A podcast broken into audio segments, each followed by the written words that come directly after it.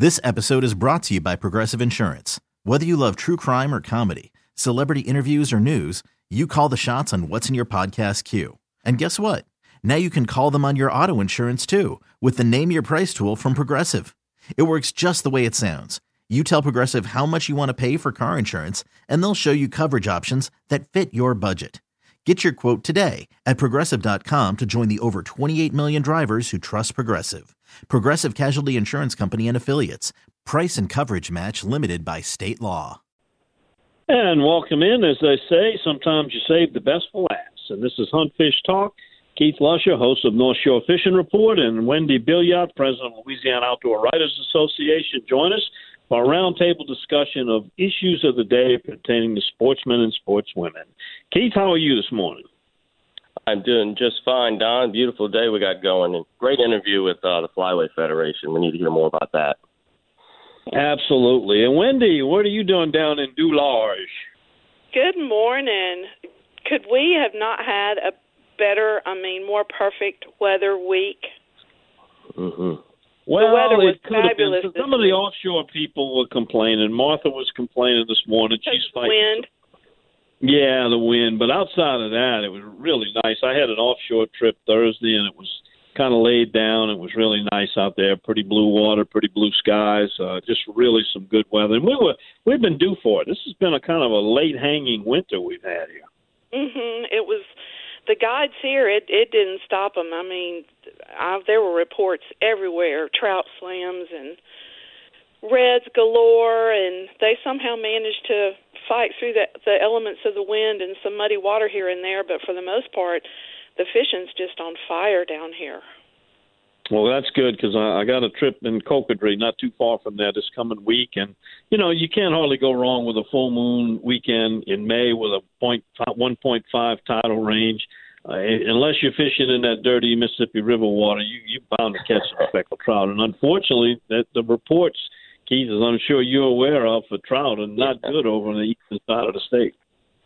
Yeah, yeah, we- we're we're seeing some changes now, and um, I don't know what's going to happen if this spillway thing's going to be a normal thing, and uh, you know, if this lake's going to uh, it's slowly changing, and, and maybe this is this is what we need to start focusing on is more freshwater, you know, fishing up here on the North Shore. Of course, we still have the Rigolets, we still got the ICW, Biloxi Marsh, but um, man, we were spoiled for a while with those those trout coming up, you know, as far as shoot, they come out all the way to Manchac, but um. We will see, as they say. We will see and see if we can clear this out and uh, get it. Maybe, maybe reclaim our summer. Maybe get a little salinity into the lake. Um, we've we've been known to catch some red, redfish along the shoreline and, and along the causeway during midsummer. So maybe we can reclaim our saltwater fishing for a little while. Don, were you talking more about down at the mouth of the Mississippi River, down that in that area? I'm talking about uh, Lake Pontchartrain, Lake Borgne, uh, you know, areas there that normally you get a nice little run on on big specs. But uh, the report Mike Gallo and I talked to Deadly Dudley and some other fishermen, and they've kind of changed their tactics. If you're going to take trips out, it's going to be for redfish, sheephead, drum. Uh, trout's almost non-existent in that in that area around the the Twin Spans and I-10 bridge. Uh, and in fact, all the way down uh, Robbie Campo at Shell Beach said, you know, the further east you go, you escape from that river water, you're going to find pockets of fish in them. But you're wasting your time looking for trout in some of that fresh water. He says he can't even keep bait live in the water down there. It's so fresh. Well, I mean, you know, the Mississippi River went up again, and so of course, you know, uh, Keith mentioned opening the Bonnet Carré again, but you know, typically we don't do that twice in a year. So this is like a second push of high water coming down the Mississippi and the Atchafalaya rivers. That's not never, common we've Yeah, never done it twice. time of year. Yeah, th- Yeah, that's not yeah. common.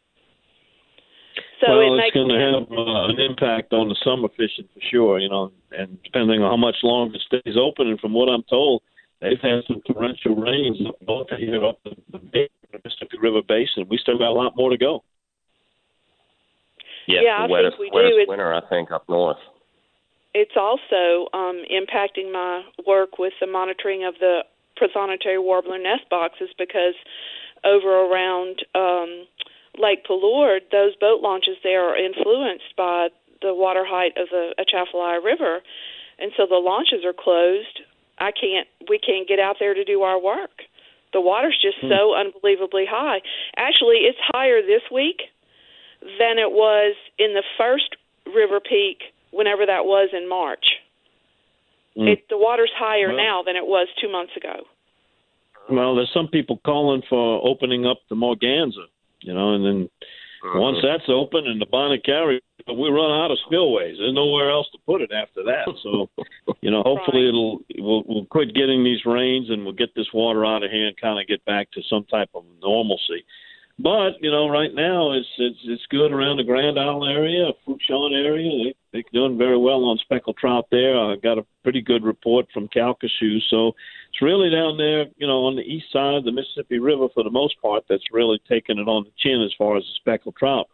But there's a larger issue with speckled trout in Louisiana, and that is that report, that preliminary report that came out earlier this year, that our speckled trout population has for years and currently is overfished. And if regulations uh, are needed, uh, there's going to have to be some steps. How stringent, we don't know yet, that'll be taken. Uh, we share kind of the same dilemma with Alabama, which is one state over from us, and they uh, had some alarming news too. And you know, they they had had a tremendous increase in the amount of pressure on their speckled trout and their flounder population. They went from 50,000 inshore fishing trips in the early 90s to 500,000 in 2011. That's 10 times the effort. They attribute that to the high fuel costs. Uh, they restricted the bag limits. They just they almost virtually killed the red snapper fishing industry until the La Creel and the accounting method came back, where there were more days and more of uh, the quota was uh, a bigger quota was allocated. But a lot of those offshore anglers, both uh, recreational and charter captains uh, turned their sights on inshore, which means speckled trout and flounder. Uh, during that time, they said it increased the, the harvest 600%. But in 2014, it said that the landings dropped, and that is an indication that the fishery is unsustainable under the intense amount of fishing pressure. I think personally, Alabama did the right thing they came up with some remedy, some procedures, some new regulations that would change that, turn it around. They offered it to the public. They got input, and basically what the majority wanted is the way they've gone. And what the result has been is they've, they've made these changes. They're going to go to a slot limit on speckled trout, similar to what we have on redfish. The, the low end's 15, the high end's 22. If you want to keep a trophy fish, one over 22 inches. One's allowed to be keep to kept. It's only an inch change from 14 inches what was previous. Uh, now the bag limit is where the reduction came in. They had a 10 fish speckled trout limit. It is now down to six fish. Flounder population, which we haven't even addressed that in Louisiana yet, although there's a lot of empirical people the evidence that shows that the flounders may be off, although they bounced back a little bit in recent weeks. But Alabama recognized there to be worse shape than the trout, and they're going from a 10 fish bag limit to five. They're cutting it in half, and the minimum size is going up from 12 to 14 inches. They're also going to put in a a spawning uh, program for flounder to release juvenile flounder in hopes that they can restock the population.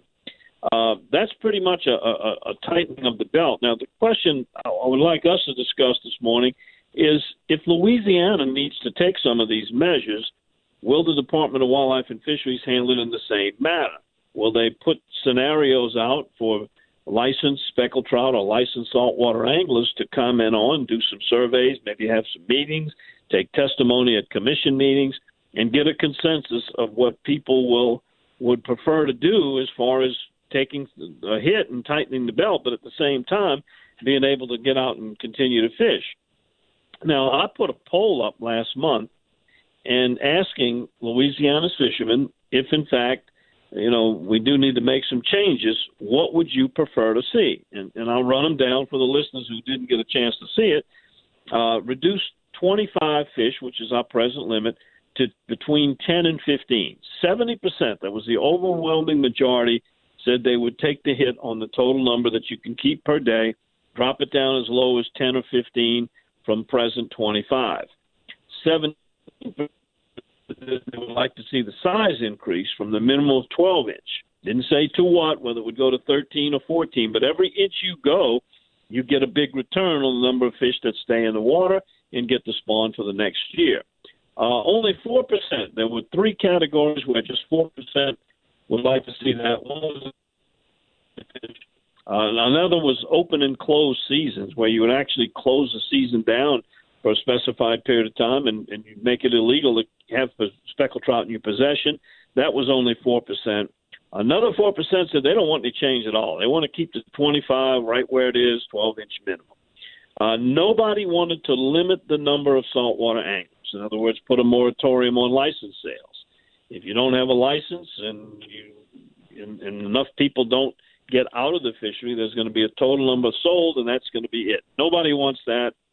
And to reduce from the 25 to less than 10 fish, as nobody in favor of that. And I'm not ruling that out of the possibility of what might be offered because when you look at what the average catch of the average recreational angler is, if you go down to 15 fish and they're not catching even half of that, they're not catching eight or 10 what good's it going to do to reduce it to 15? You've got to make a deeper cut than that. And I personally think that that is not going to really sit too well with Louisiana anglers. The other thing that's going to be interesting to see will they follow in Alabama's footsteps and give the opportunity to the fishermen to make a choice? Uh, to maybe say, yes, we want to see it go from 25 to 10. We're all for that. Or do we want to increase the size limit? Or we do want to do some combination like Alabama did they put in both a slot limit and they also went up on the minimum size, so it may be a combination. Um, I'm hoping they will, unlike what the Department of Wildlife and Fisheries has done with turkey season.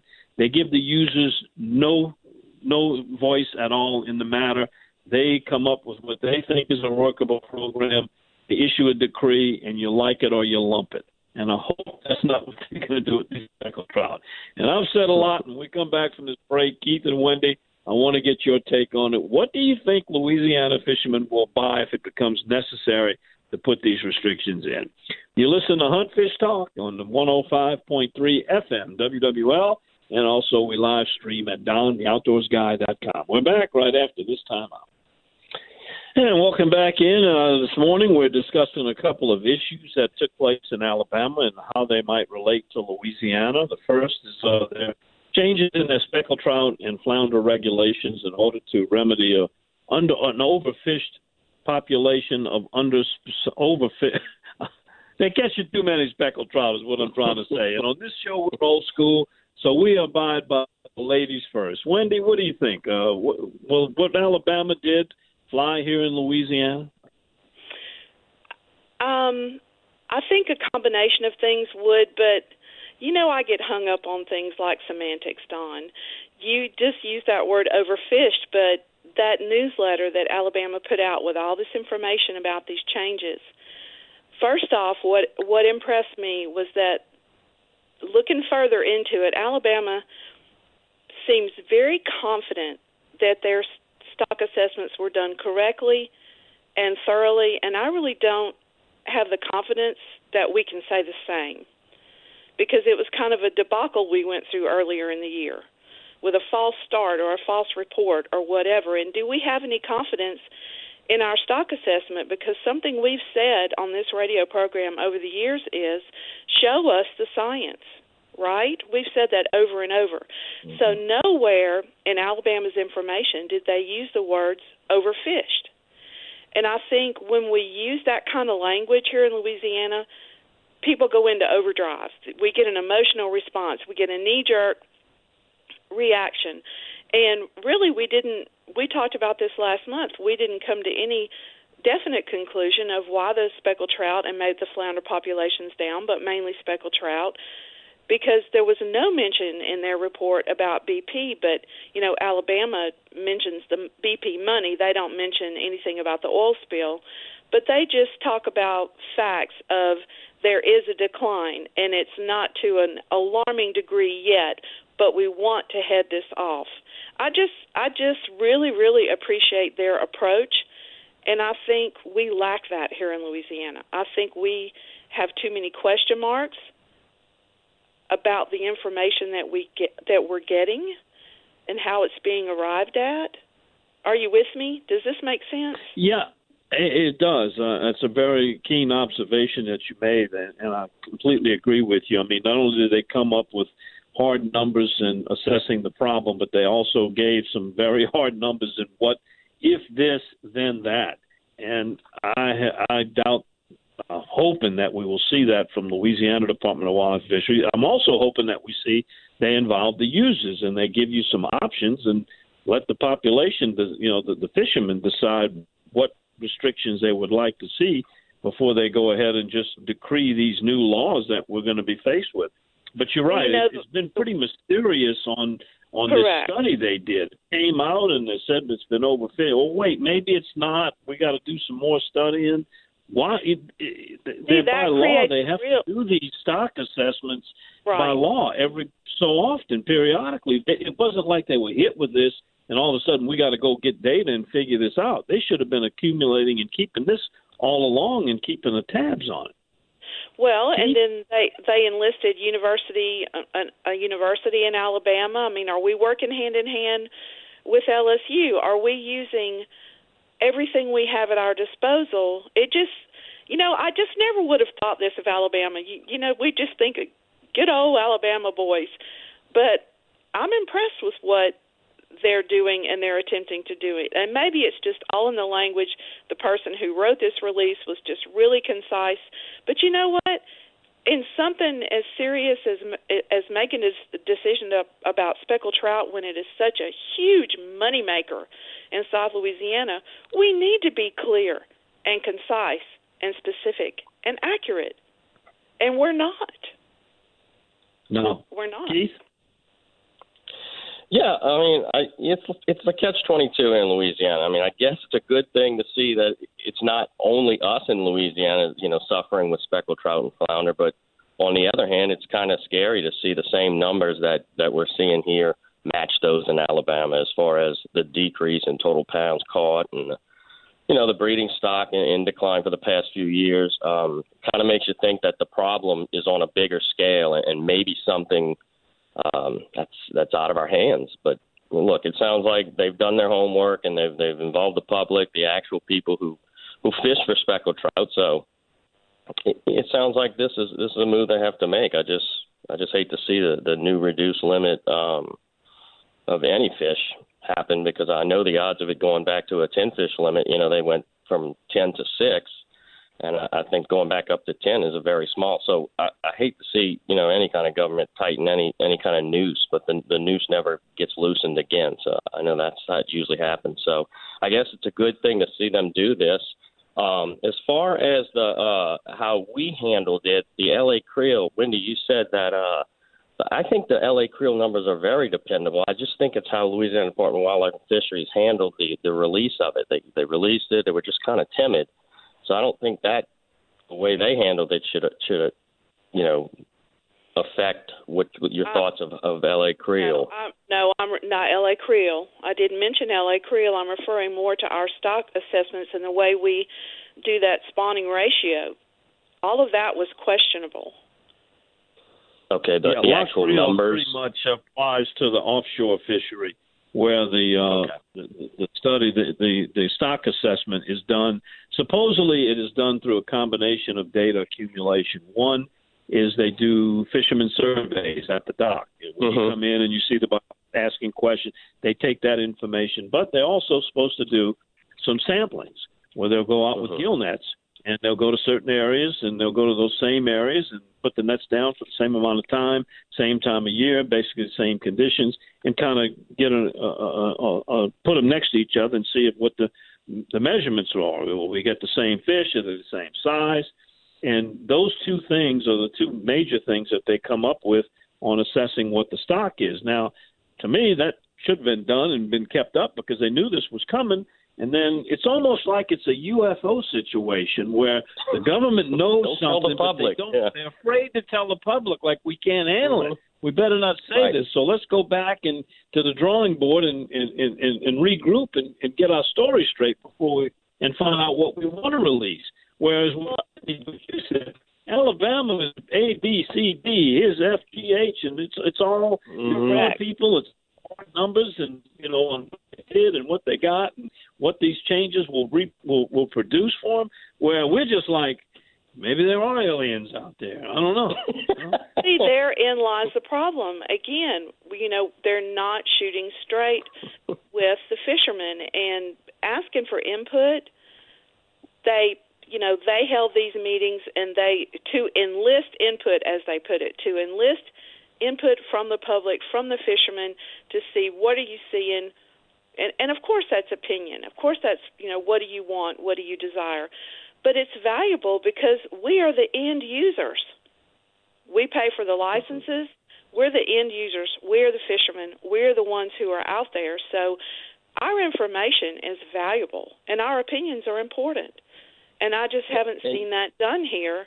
And it's the cart before the horse when some kind of report is released based on what? And Don, your your poll reflects that we are on board. Uh, you know, to to reduce to 15, 10 to fifteen fish, seventy percent uh, want to do that. That's that's a clear, you know, signal that we know there's a problem too. Let's just work together and, and try to correct it instead of being divided and, and you know keeping secrets or or UFO sightings like you refer to it as. Well, the, well, the question will be will will that get it? In other words, let's say they go to 15. Will that put back enough fish to keep the SPR at a at a at a safe level and keep fish stocks there? Uh, it may not be enough. You might have to either cut deeper into the daily bag limit, or you might have to increase the minimum size, or put a slot, or or do a combination thereof. But that's what people need to see in front of them in order to make their own personal decision. Um, the other consideration is look, 25 fish. I see and hear a lot of advertisements going out to reach out to out of state fishermen. Come here to Louisiana, catch 25 per person a day, you know, load up on the fish. Uh, how much will that hurt the economics if we go to where it's now a 10 fish limit, you know, Will will who yeah. will the general public buy that, or is that only going to be a concern of the charter captains? Wendy, you were in the business. What do you think the feeling is among the charter boat industry? You know, I really don't know. I would. I really want to believe that we are all conservationists those of us who are out there and fish, and even not just you know charter guides, but recreational fishermen, we're conservationists. We respect the resource, and we really, by and large, want to do what's best for the future of the resource, and I do believe that. Well, you know, one of the things I did not put on the poll, but I have heard from a lot of people sending me emails and just in casual conversation around the docks is a lot of people say, we got to reduce that limit of, those charter captains keeping their own limit while they're fishing, and you know they're the ones that's catching all the fish. And when you look at the scheme of things, uh, you know that is really uh, infinitesimal the number of fish that those guys they are. They're better every day. They're more experienced and they're more likely to catch fish than the average fisherman. But when you look at the total number of licensed fishermen that are out there putting baits in the water compared to those guys, they're just a drop in the bucket, and I don't. That's why I didn't put it on the poll. But I'll tell you what, everyone who is not a charter captain and some of the charter captains are in favor of not letting a guide keep their limit or actually reducing the limit because then they can tell the client, "You got your limit. Day is done." It's a lot easier for them. It's not as lucrative a draw to pull people in from out of state, but it certainly makes their life easier as far as what they're doing day to day. Yeah, well, Don, I want to speak right. to that when we come back from the break. I have something to say right. about that. Okay. You always got something to say. We love to hear it. I always we'll do. Right you know I do. Wendy Billiot, Keith Lusher, I'm Don Dubuc. Thanks for tuning in to More Outdoors. It's Hunt Fish Talk time, and we're back to do more of it right after this. And we're talking the future of speckled trout fishing in the state of Louisiana. And Wendy, before we broke, you said you had a comment with regard to charter boat input and use of speckled trout as a economic engine for the state. Okay, except that this does this isn't about our state. We we skipped our neighbor Mississippi. So we didn't maybe you knew, maybe Keith knew, but I wasn't aware of this. In January of 2017, the the Mississippi Commission on Marine Resources voted well, they implemented it actually in January 2017. They increased the trout size limit to 15 inches. I don't know what it was before for recreational fishermen, and they prohibit charter vessel captains and crew from keeping a daily bag limit. The daily limit for speckled trout remains at 15. So they can only keep 15. The captain and the crew may not keep a daily bag limit, and their minimum length is 15 inches.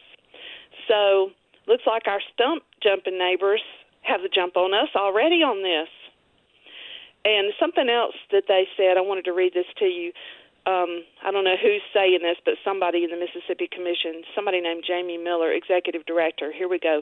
Our scientists ran several different models to determine the best way to increase the spawning potential ratio, and they found that increasing the size limit from 13 inches to 15 inches would produce the best results. We believe that this will help us to get a sustainable stock of speckled trout in the next three to five years. So, next year, 2020, will be three years, and I will be interested to see if this has, um, you know, increased the spawning potential ratio and how they're going to figure that out.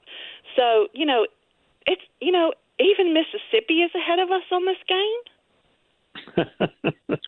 I mean, really? You don't want to insult Mississippi. Even Mississippi. Yeah. I'm sorry, the what? minimum's 15 in, The minimum is 15 inches in Mississippi. Yes. Wow. Ah, yes. that is tough there. Yeah. Do y'all Wow, think that- that, that the Louisianians, make one how- you know, how would they buy a, a, a raise in the minimum size? You know, I had 17% said they'd be in favor of going up from 12 inches, but how high up do you think they'd want to go? Doesn't it have to do with the age and the spawning age and how many times they've spawned by the length of 14 inches? Yeah, I think it's That's tricky the- Well- biology there. Yeah, well, the theory on the 12 inch is that by the time a speckled trout reaches 12 inches, it will have at least spawned one time. Feet, Now, right, if you go correct. up on a couple of inches, I, I don't know if that means it's going to get an extra spawn uh, or whether it just keeps more spawners in the water because you got to release more fish. And then the factor of the mortality rate on speckled trout that the caught release is pretty high, especially those small ones. You know, you get But I- people fishing with big Kahle hooks and live shrimp and uh, 11, 12, 13 inch trout swallows that thing. You got to really be careful to, to save that fish. They they are not as hardy nearly as a redfish or a bass as far as resuscitation. But if we Yeah, and when you would- when you when you adjust both, like Mississippi went to a 15, so a, a daily bag of 15, and then a 15 inch minimum size. That 15 inch Yeah, minimum that's- size. that's making it that tough to 15, catch you're a limit. Gonna 15. Yeah, I mean that's like to say, okay, we're we're going to go out and catch our limit, 25 trout here in Louisiana, and and the you know it's Mm-hmm. 12 inches. Well, that's easy to do. Well, you raise it to 15, you know. That's tough. That's tough to well, get that's a why you don't You know- have a whole lot of speckled trout charter guides in Mississippi, Keith. Open for Well, a lot of them here in come to Louisiana. Louisiana waters. They they fish Louisiana waters. They come over right? to the Biloxi Marsh and some of those areas over there. Um, but you know, the thing about it is, it seems as though if you if you go up on the minimum size, you don't have to cut as deep on the daily bag. I think the 2 Mhm. things work together. You know, uh, they might be able to go to 13 inches and keep 15 fish, but if they go to 14 inches, you might only be able to keep 10, or vice versa.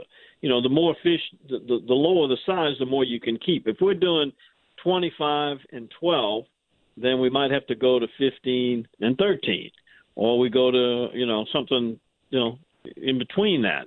I don't know. It, it's it, it gets tricky, but I think a combination might be better because then that satisfies you know not having to cut so deep on. If you keep it at 12 inches, they might say we got to go to eight or nine fish, less than 10. Well, one thing that I noticed that Alabama said they're going to do is, uh, as far as the flounder go, and, and they've already started collecting some uh, flounder to spawn them. They're going to spawn them this winter, so maybe that's an option to help out. Uh, I don't, I don't know how you could do that with speckled trout, but I mean, talking just talking about flounder, I think that's a great idea. Um, if you could spawn them in captivity, you can uh, guarantee a survival rate of 80, 90 percent, you know, until they're released. um, that could mean you know thousands of fingerling flounder being released. Now, I don't know how that translates into the wild, but it's worth a try. I mean, especially if you could do it with speckled trout. I don't, like I said, I don't know how tough they are to spawn like that, but I don't even know if there's any any effort to to do that. But that that seems like an option as well. They say they can release uh, fifty thousand, fifty to sixty thousand juvenile flounder annually if this works. Texas does it. Well, they've got a program okay. in Texas. I, I don't know. I haven't seen the data on how successful it's been, but it's been going on longer. And you know, Texas has got it going, and now Alabama's. You wonder how they fund these things. I mean, you know, we don't have any uh, spawning for saltwater species. One of them says, they fund it. They fund it with the hog baiting permit. That's how they fund oh, it. yeah. um, I think Alabama I think said it was the hog hunters wouldn't like that. was um, federally funded, but on the Texas information, this um, they have a, a couple of different um, hatcheries over there, but the Sea Center, Texas, released 25,000 flounder fingerlings into area bays last year. But here's the information Don, they provide, let's see, they're one of the most visible marine stock enhancement programs in the world. Annually, some 25 million juvenile marine finfish, which would be red drum, trout, and flounder, are produced and released in the wild. And it says the Sea Center, Texas, is responsible for producing approximately a third of the red drum and one half of the spotted sea trout stocked in the Texas hmm. water. Hmm. Wow. That does cost money, though, like you said. Well, and again, but you know, we have this beautiful facility down at Grand Isle. What are we doing? We have several hatcheries in our state, and there was something planned for somewhere around outside Lafayette, another big, huge facility. I don't know whatever happened to that mm-hmm. idea, but these are all things that we were supposed to be getting into. But yeah, restocking wouldn't that wouldn't that be part of the program for at least for flounder because other states are doing it and they're doing it successfully. And we're well, not. Well, that's an excellent point. You know, uh, if you're spawning and releasing fish, then that might make you not to have to go so deep on the cuts of daily bag and the increase in size limit because you're compensating for, you know, you're taking more fish out, but you're also putting some back in. And they may be considering that. But, you know, we just don't get any information. Uh, they're not very media or – user group friendly at Louisiana Department of Wildlife and Fisheries. You know, everything should be out in the open and keeping you up to date and sending out weekly newsletters on what's happening in your state, what they're doing. You know, they just kind of get behind the lab and, you know, we wonder what goes on back there. We don't know. Before we yeah. leave this topic, I want to agree with you, Don, and say that it really is such an easy tool in the hands of wildlife and fisheries to hold these public meetings and take good records, statements, um, surveys, whatever it is we need to do. We can fill them out in person. We can put our names on them. But if you go to the public, fishermen, licensed fishermen, and you gather this information and you give the people what they want, then they can always turn back around and say, This is what you wanted. This is what you asked for. You see, and then it makes us responsible for the mm-hmm. resource and one more thing on the overfishing. Um, it seems like the flounder numbers are reflecting, you know, the same as the speckled trout. And if they say speckled trout's being overfished, then what's to blame for flounder? Because flounder, I mean, you can't say they're overfishing flounder. I mean, nobody nobody specifically targets flounder. I mean, a few people do, but flounder for the most part is a, a byproduct. We just catch them as as they come. So I just think there's, there's something bigger than, than overfishing, and that could be a part of the equation. But I don't know if it's BP or something. Now we're starting to see the flounder come back. That would explain uh, if it if it was in direct relationship to the BP oil spill. If they're coming back now, maybe they're finally recovering. But as far as overfishing goes, how do you blame overfishing on on flounder? I don't. Well, it could be. Flounder is considered a commercial fish. So it could be that commercial, you know, commercial fish, the trawlers, and that's how they right. catch them is in the trawls along with the shrimp. They may be targeting flounder more. And if they have yeah. the license, they're allowed to sell them. Sure. Correct. Right. Yeah, and Alabama reduced the commercial. They reduced the commercial limit also. Correct. Couldn't they? Couldn't they just check the commercial flounder numbers though and see an increase, and that would that would tell you that they were they were being overfished on the commercial side. Uh, don't know. It depends on if they have to do trip tickets on the flounder, right? They have to report what they what they catch. Right. I think that could be easy to to figure out how much is being you know caught, unless there was a s- big spike in commercial flounder catch. You know. Uh, they didn't. They didn't mention that in their release. Whether you know, they just said that they approved it. They're going to put a daily trip limit of 30 fish per boat. You know, on the Yeah. commercial harvest. I think it's bigger Now, than whether that was than in response to data that they had on you know flounder landings, and because that's supposedly, I mean, there's always going to be fudge room, but you know it's pretty well regulated because whenever you sell them to seafood, there's paperwork got to go along with it, and they keep pretty tight reins on it. So uh, I don't know where they were. Maybe they noticed that the, the there was actually a, a, a lower landings on the on the commercial harvest end of it too, which is more Mhm. evidence of overfishing, more pressure than necessary. So they put this limit on them. But be interesting to see. All right, look, we got to take a break, and uh, I didn't want to spend a lot of time on it, but it's pretty interesting. Uh, they have a bait permit for hunt, hunting white-tailed Mm. deer and wild hogs in the state of Alabama, which has for years and years prohibited baiting for deer. Then they went to, and so did Mississippi, uh, kind of this.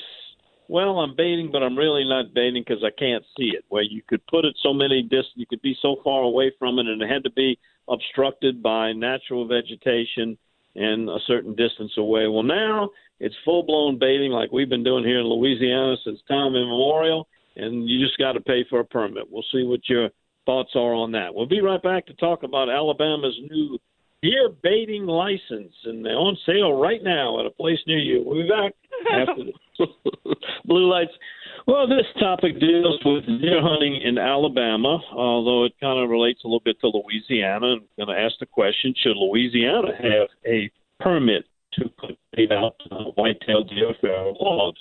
Alabama, in this last legislative session, voted in favor of creating a deer and feral hogs bait permit. Uh, it will cost residents of Alabama fifteen dollars. For us Louisianians out over there, we got to pay fifty-one dollars, and that is per person. That is not per bait feeder. This is going to put an awful lot of money into the coffers of Department of Wildlife and Fisheries in Alabama. I do not know their total number of licensed deer hunters, but I'm thinking it's probably somewhere around three hundred thousand.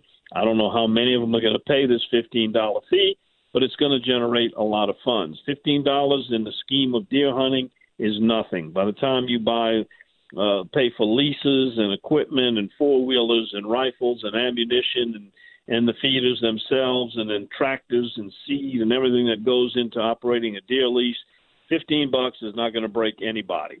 Uh, they also leave the provision in, and, and this is one trend I think really needs to be observed more in managing wildlife so much hunting takes place now on private land. Of course, the management areas, the public lands, they stay pristine as far as regular. They don't allow any baiting. They don't allow four wheelers to go in there. You've got to pretty much be a old school hunter if you're going to hunt those areas. But on private lands, it's kind of up to the club members or the leaseholders. If if they want to put corn out and that's the way they want to hunt, they can do it. If you've got a lease and you don't believe in that, and you think it's baiting and it, it's it's unethical to do that to sit on a stand and draw deer in to eat and kill them while they come in there. You don't have to do that. Your club can vote to opt out of that. And then there's the middle of the road approach that they've had for all this time, where if you're 100 yards away from the bait and you can't see it, if it's out of your line of sight, you don't need the permit. It's legal to do it. Mississippi has the same regulation. Um, so I'm hearing from a lot of people in Alabama say oh, it's just a money grab, but I think they there should be a fee along with this permit because I think what it will do is not just generate more funds to better manage the deer.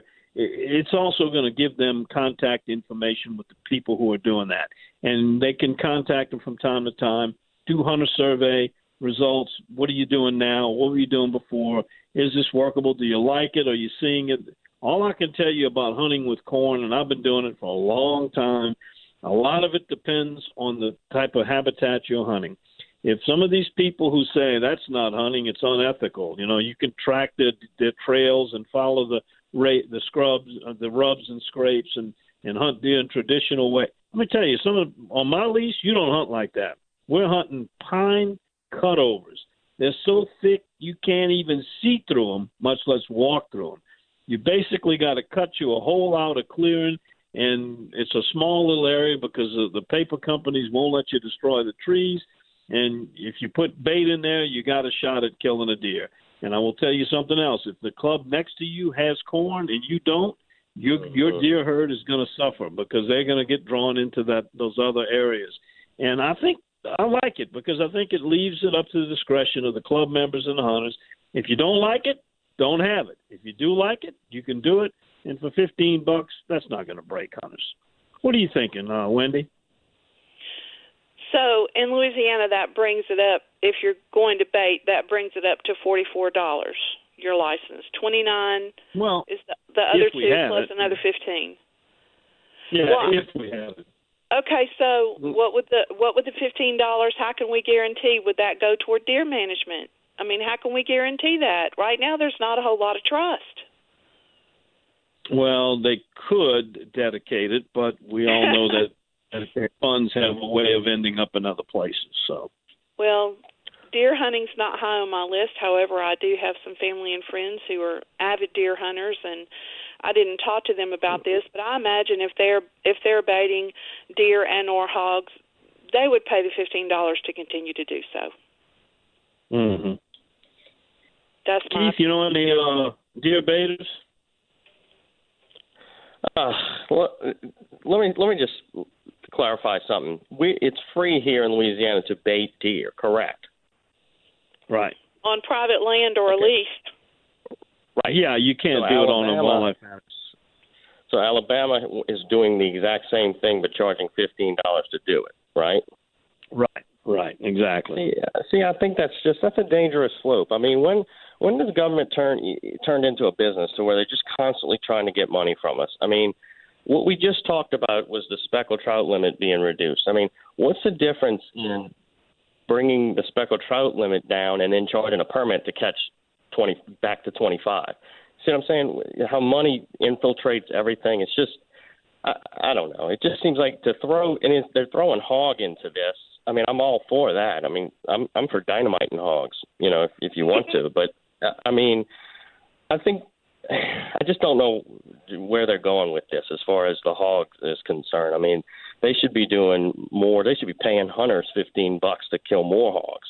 So I just don't know uh, why the hogs is tied in with the the deer baiting. I think that should be separate. But just, we're just being nickel and dimed, and and I think uh, it's an obvious money grab to me.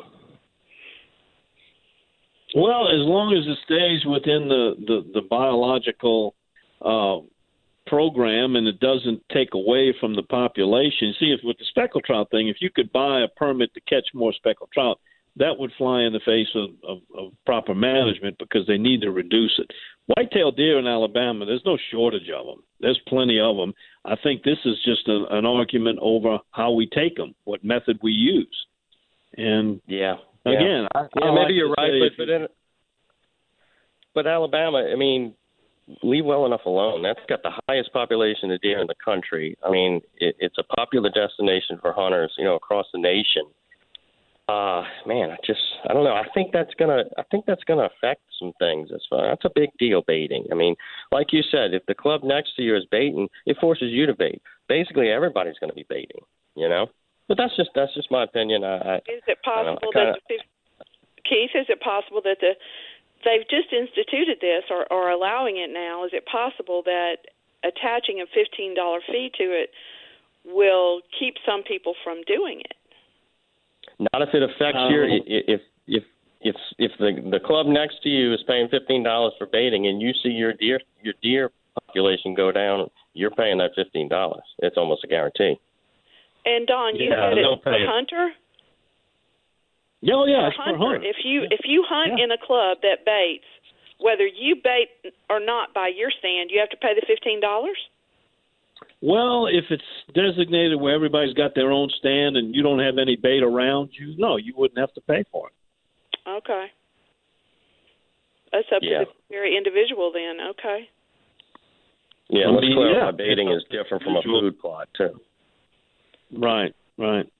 I don't But, think you it's know, going to uh, stop you- Louisiana hunters from paying it. I don't think it's going to stop. Well, I think yeah, and I don't see that they're going to try to implement it now. You know, if they would have done it when they first legalized it, which I don't know if it was one of those things that had to be legalized or it was just done and there was nothing to stop it or nothing against it. I think it was more that situation.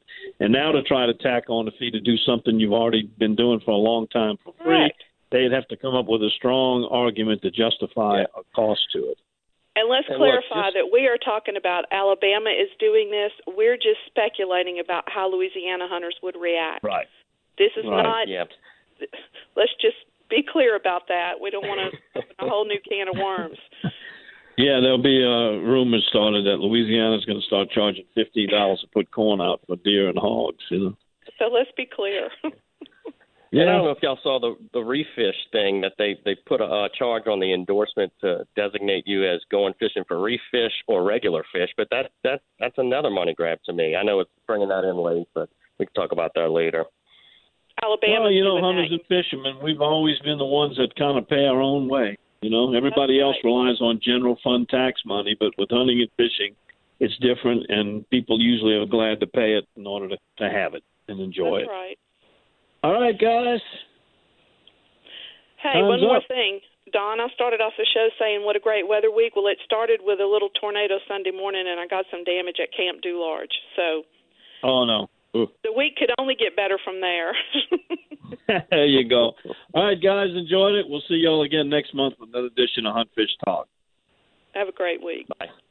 All righty. All right, we'll be back again next week starting at 5 a.m. with the Outdoor Show and wrap it up here with more outdoors. See you then. This episode is brought to you by Progressive Insurance. Whether you love true crime or comedy, celebrity interviews or news, you call the shots on what's in your podcast queue. And guess what? Now you can call them on your auto insurance too with the Name Your Price tool from Progressive. It works just the way it sounds. You tell Progressive how much you want to pay for car insurance, and they'll show you coverage options that fit your budget. Get your quote today at progressive.com to join the over 28 million drivers who trust Progressive. Progressive Casualty Insurance Company and Affiliates. Price and coverage match limited by state law.